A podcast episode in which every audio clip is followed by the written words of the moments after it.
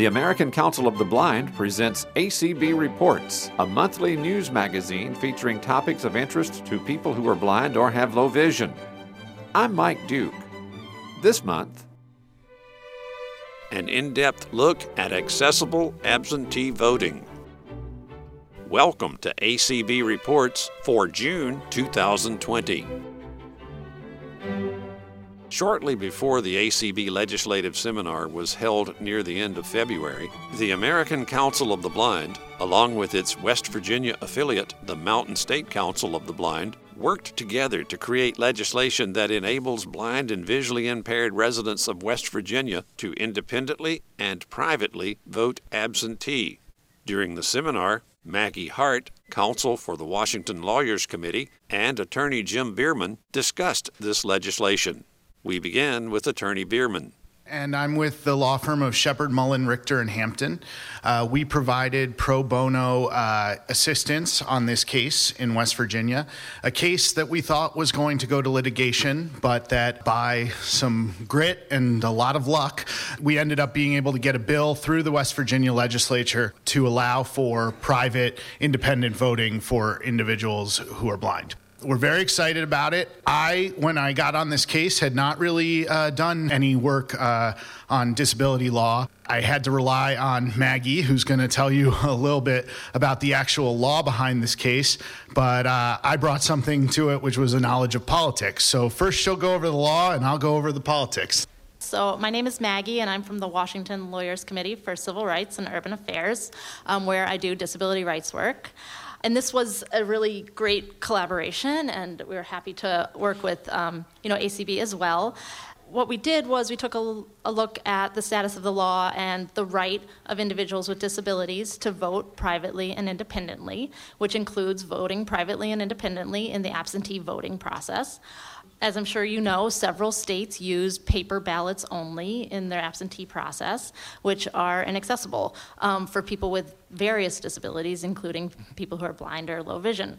And so um, we were looking at Title II of the Americans with Disabilities Act, which prohibits public entities from excluding from participation or um, denying the benefits of a public program. Voting is, of course, a public program run by the states, often with federal funding, and so Section 504 would apply too. In West Virginia, in particular, they were using a paper only absentee voting process for individuals with disabilities. They had a pilot program for uniformed and overseas voters that used a mobile voting app actually that had a lot of accessibility features or could be used with an individual's appropriate individualized assistive tech.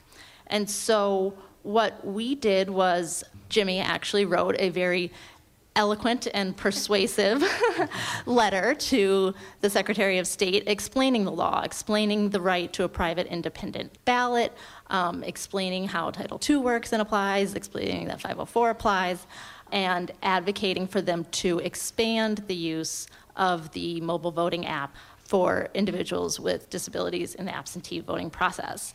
Because the law is on our side and clear, and because West Virginia is in the Fourth Circuit, where there was case law out of Maryland saying that online ballot marking devices or electronic transmission of the ballot is a reasonable accommodation under the Americans with Disabilities Act.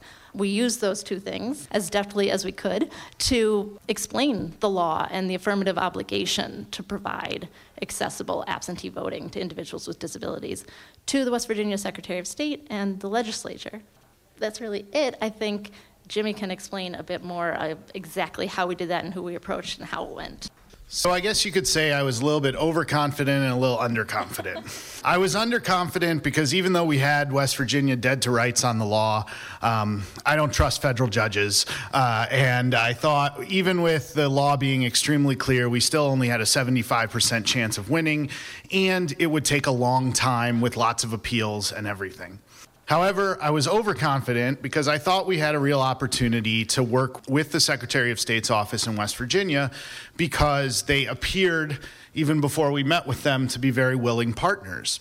Mac Warner, the Secretary of State uh, in West Virginia, is a West Point grad and I believe his son was in the military, which is how he piloted this program to use a mobile voting app to allow overseas voters to vote. And in the pilot program, there were a number of military folks and also like Peace Corps folks and people who were just overseas who voted. Well, if they could use the app, why couldn't people who were in West Virginia use the app? Maggie helped, uh, wrote a memo that explained all this law. We drew up a complaint. We started finding plaintiffs, which is, is really important to have plaintiffs whose stories um, make sense. I think my favorite was one individual who basically said to us, I voted for Barack Obama in 2012 in West Virginia. I didn't want anybody to know who I voted for. so we reached out to the Secretary of State's office and we got really lucky because they actually listened to us. And we went down to Charleston and met with the general counsel of the Secretary of State, a guy named Deak Kersey, who was really great to work with, um, the Deputy Secretary of State, and the Chief Elections Officer. And we sat them down and we said, hey, this is really an opportunity for you. This is an opportunity for you to be at the cutting edge of potentially mobile voting that will help a lot of disabled individuals. And you don't actually have to do something all that new. And they were actually quite um, sympathetic at first to that, and they were looking at a potential lawsuit. And we made clear that if they didn't do something, we were going to sue them, which always helps. We thought that meeting was great, but then, of course, we got back uh, a letter saying essentially that the Secretary of State's office didn't think it had the power to offer this under the current election code. So that's when we got the memo. The memo we wrote to them basically said, well, actually, you could do this under the current election code. And we laid out some reasons. But by the way, if you don't do this under the current election code, you're still going to get sued and you're still going to be dead to rights under the Americans with Disabilities Act. That worked they uh, immediately jumped into Overdrive. It was very funny because when we initially met with them, they said that they don't usually work on legislation, but they jumped into Overdrive, wrote some really good legislation, let us have an impact on it. It actually extends uh, this voting option. Uh, originally, it was going to be for voters uh, who were blind or had hand dexterity impairments, couldn't use paper, but now it's for anyone who qualifies as disabled under the Americans with Disabilities Act. And then we worked with them to shepherd this through the West Virginia legislature. Again, the real key was having great partners on the ground, but in the end, we ended up having some funny battle lines drawn. Uh, the West Virginia governor is a Republican. Both houses of the legislature are dominated by Republicans. And in the Senate, this bill passed unanimously almost immediately.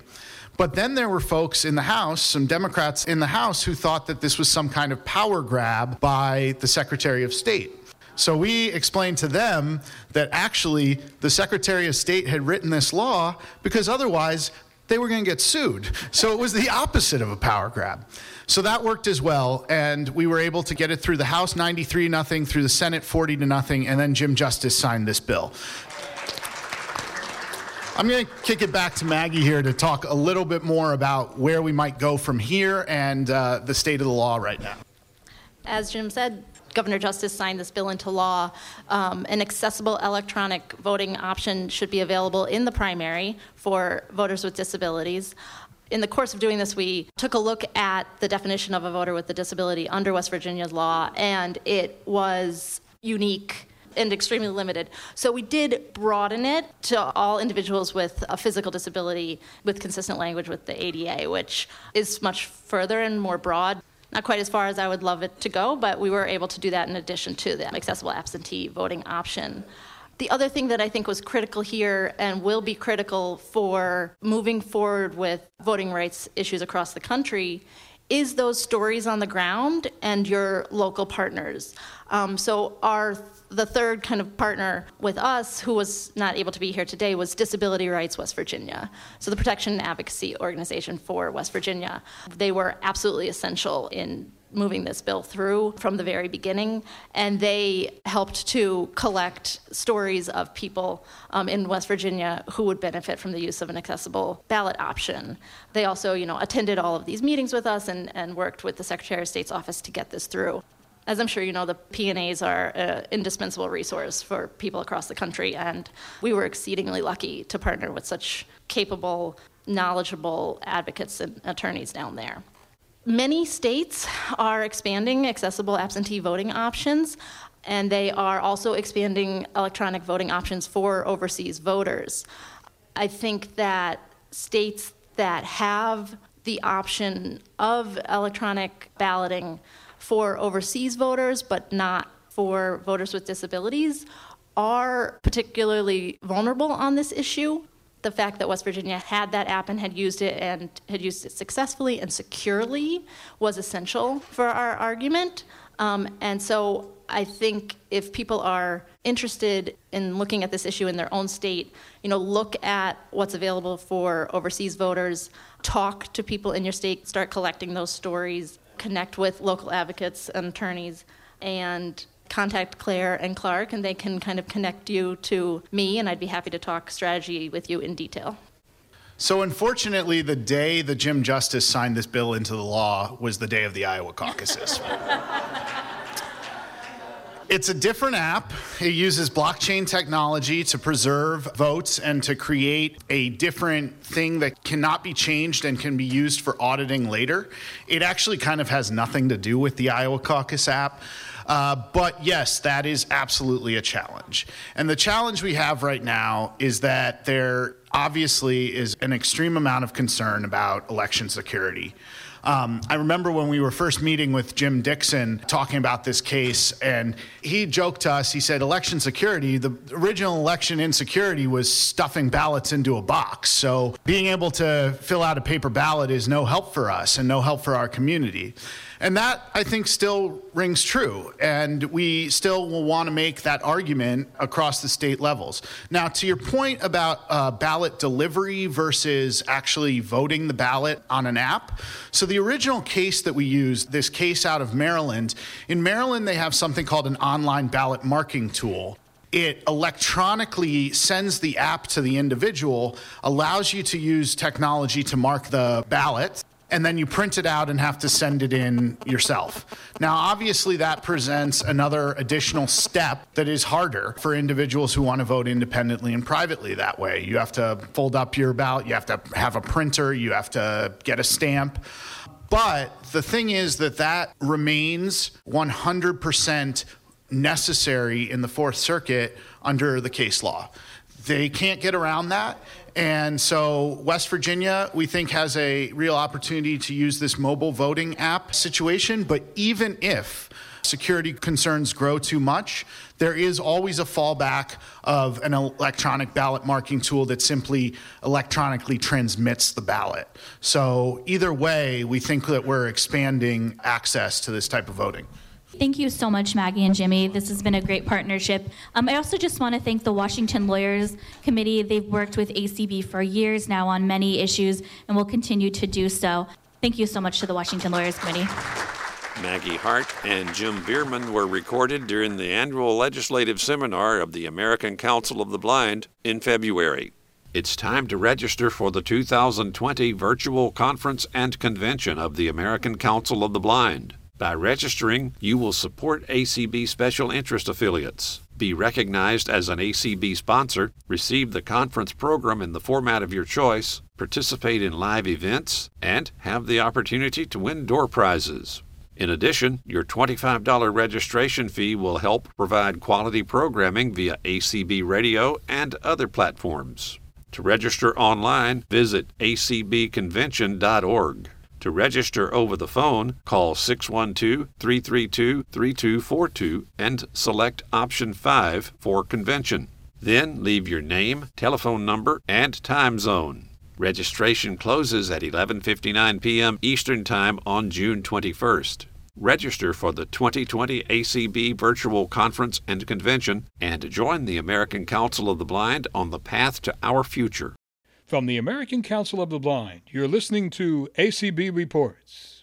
The COVID 19 pandemic has brought a new emphasis to the subject of absentee voting. Clark Rachfal, Director of Advocacy and Governmental Affairs for the American Council of the Blind, says ACB and its partners are diligently striving to make remote voting accessible for everyone.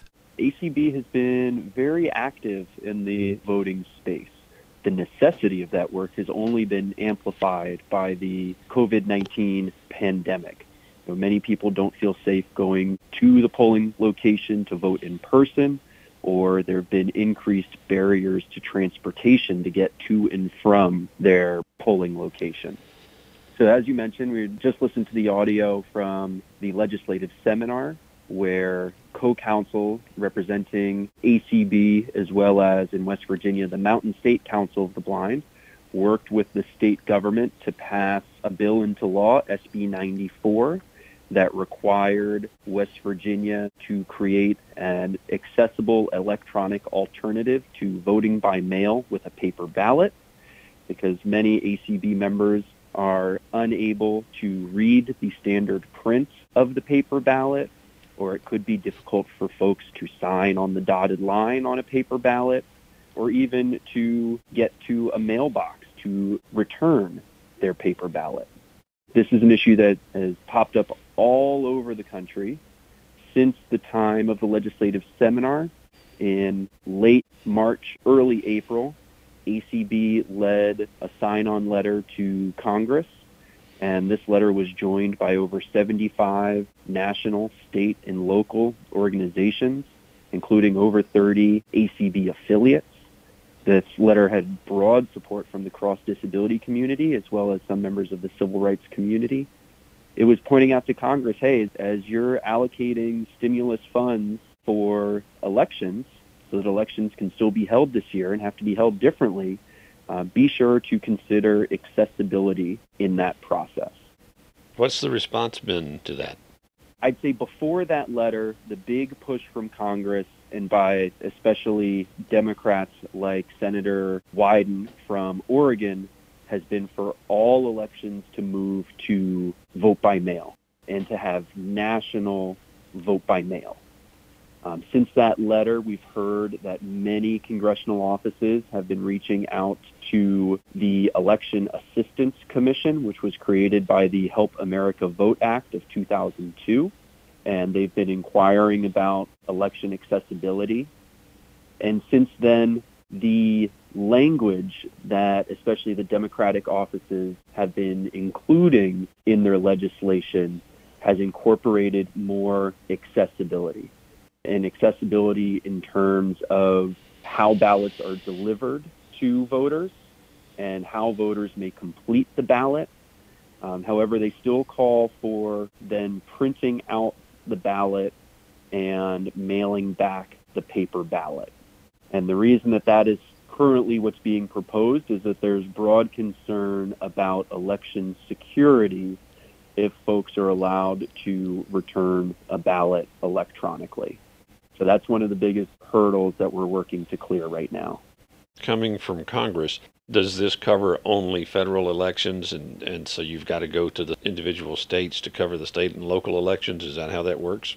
Like in many cases, Congress controls the purse strings and the dollars that flow from the federal government to the states. Uh, but the states, and in some cases the counties within the states, are tasked with implementing state and federal elections.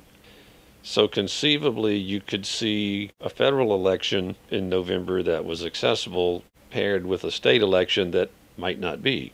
There's a possibility of that, um, but I'd say that the chances of that are pretty unlikely because it's the same state officials and county officials who are administering the elections.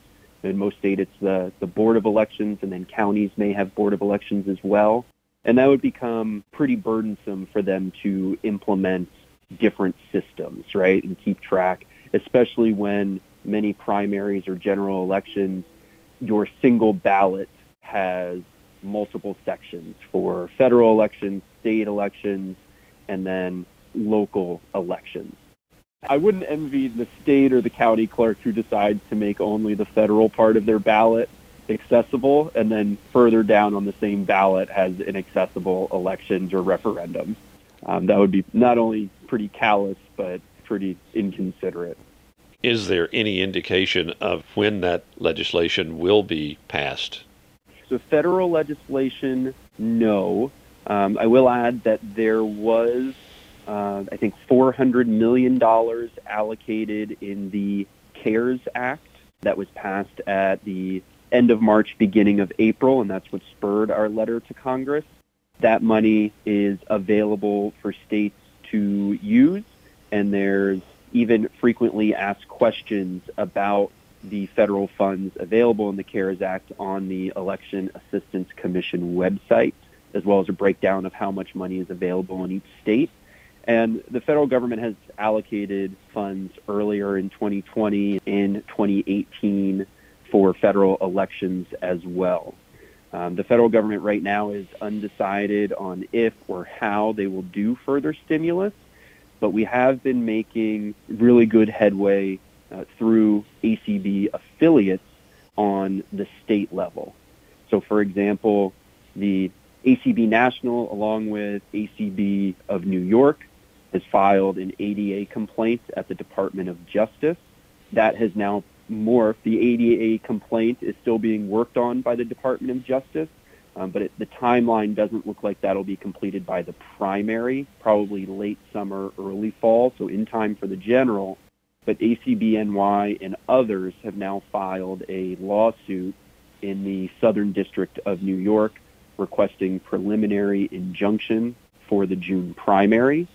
So they are currently negotiating that with the state of New York. ACB has also filed a supplemental complaint in another ADA complaint with the Department of Justice on behalf of voters in Idaho. And a little bit of background there, the protection and advocacy organization Disability Rights Idaho had filed a complaint about the availability of accessible voting information in the state.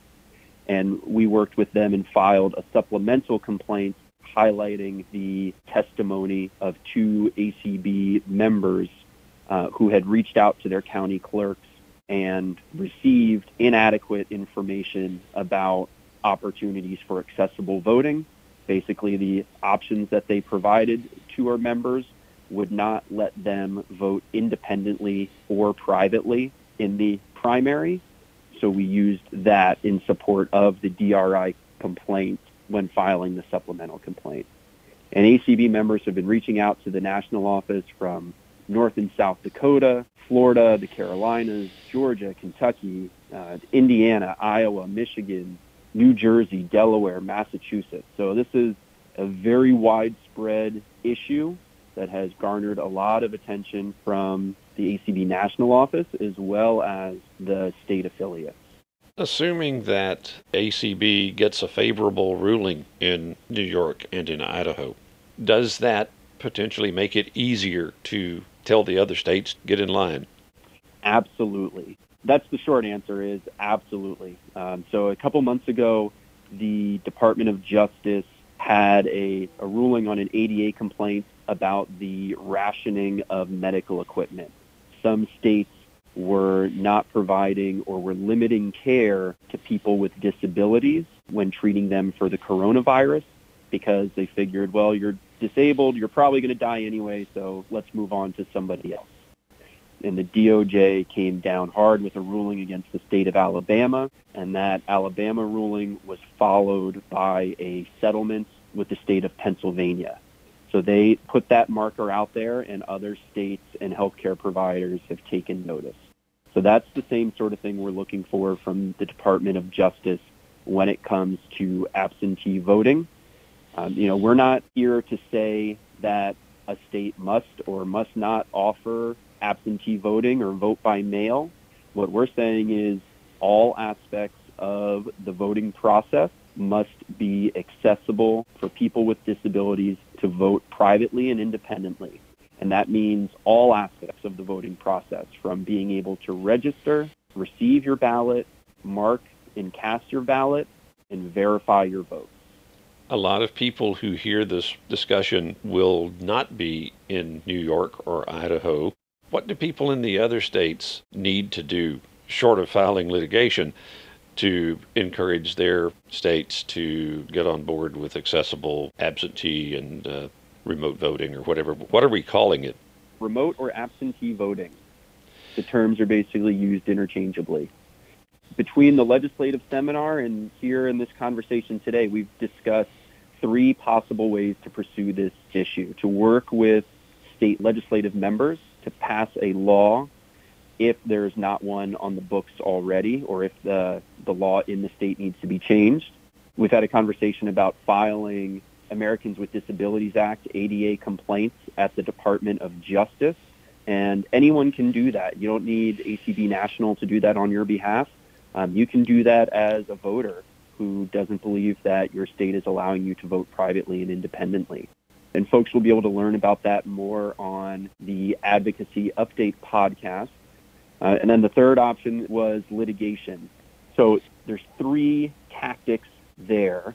Uh, but the overall strategy is becoming more knowledgeable on this issue, um, reaching out to your state board of elections and your county clerks to learn about the available methods of voting in your state, to having conversations with your state affiliates to see what work is being done statewide on this issue, and also communicating with the national office to see if we can answer any questions that you may have.